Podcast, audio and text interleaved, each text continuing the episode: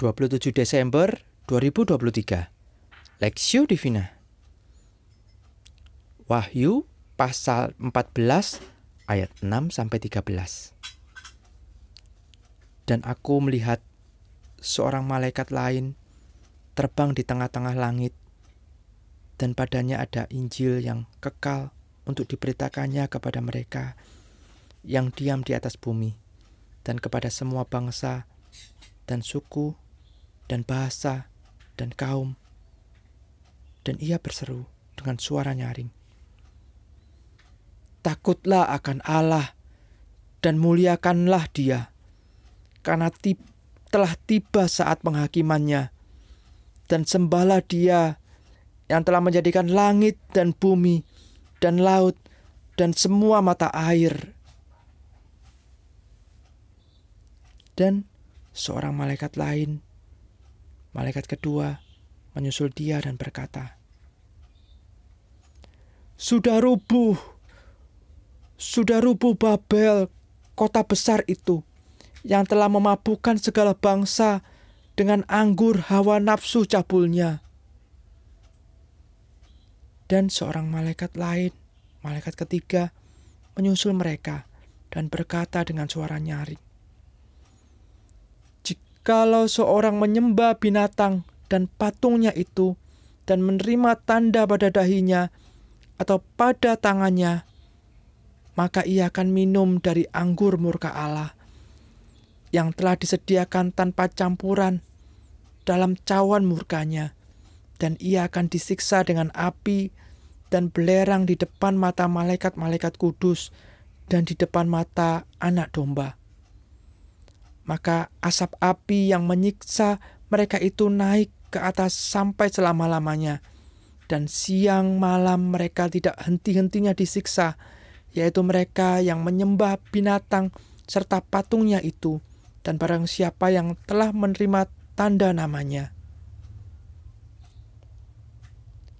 Yang penting di sini ialah ketekunan orang-orang kudus yang menuruti perintah Allah dan iman kepada Yesus. Dan aku mendengar suara dari surga berkata, "Tuliskan, berbahagialah orang-orang mati yang mati dalam Tuhan sejak sekarang ini." Sungguh, kata Roh, supaya mereka boleh beristirahat dari jerih lelah mereka, karena segala perbuatan mereka menyertai mereka. Penghakiman yang akan datang. Perspektif. Dan ia berseru dengan suara nyaring, "Takutlah akan Allah dan muliakanlah Dia, karena telah tiba saat penghakimannya, dan sembahlah Dia yang telah menjadikan langit dan bumi dan laut dan semua mata air." Wahyu pasal empat belas ayat tujuh. Setiap kendaraan, baik itu sepeda motor ataupun mobil, pasti memiliki klakson. Berbagai transportasi umum juga memiliki klakson. Bahkan terkadang klakson yang klaksonnya memiliki bunyi yang unik. Klakson secara fisik hanya dikemas dalam satu tombol kecil, tapi suara klakson itu mempunyai peranan sangat penting.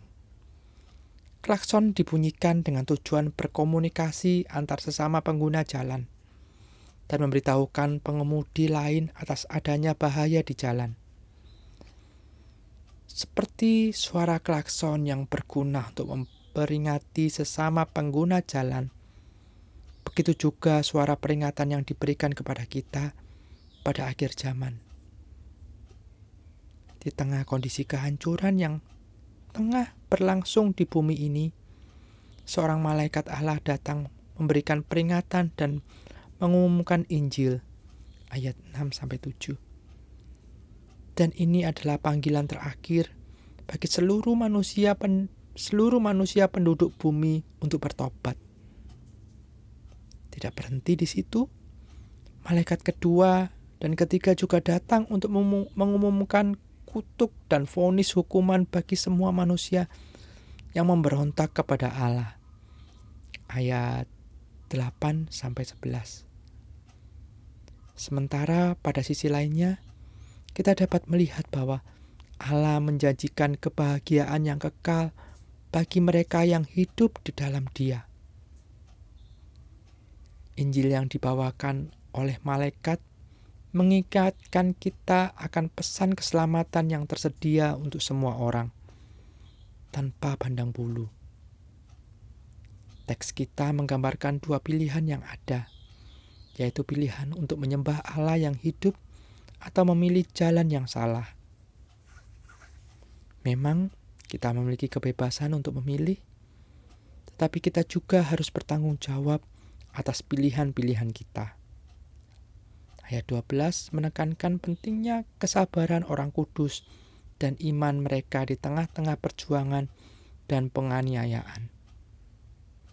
Iman kita sering diuji agar kita tetap teguh dan sabar di dalamnya. Ayat tiga belas menegaskan mereka yang mati dalam iman dan setia kepada Allah akan mendapatkan pahala yang besar. Ini adalah pengingat bahwa Allah setia kepada janjinya untuk memberikan hidup kekal kepada mereka yang setia kepadanya. Studi pribadi. Setelah membaca kebenaran firman Tuhan ini, manakah yang akan kita pilih? Ingatlah senantiasa bahwa kita bertanggung jawab kepada Allah akan apa yang kita pilih selama di bumi ini.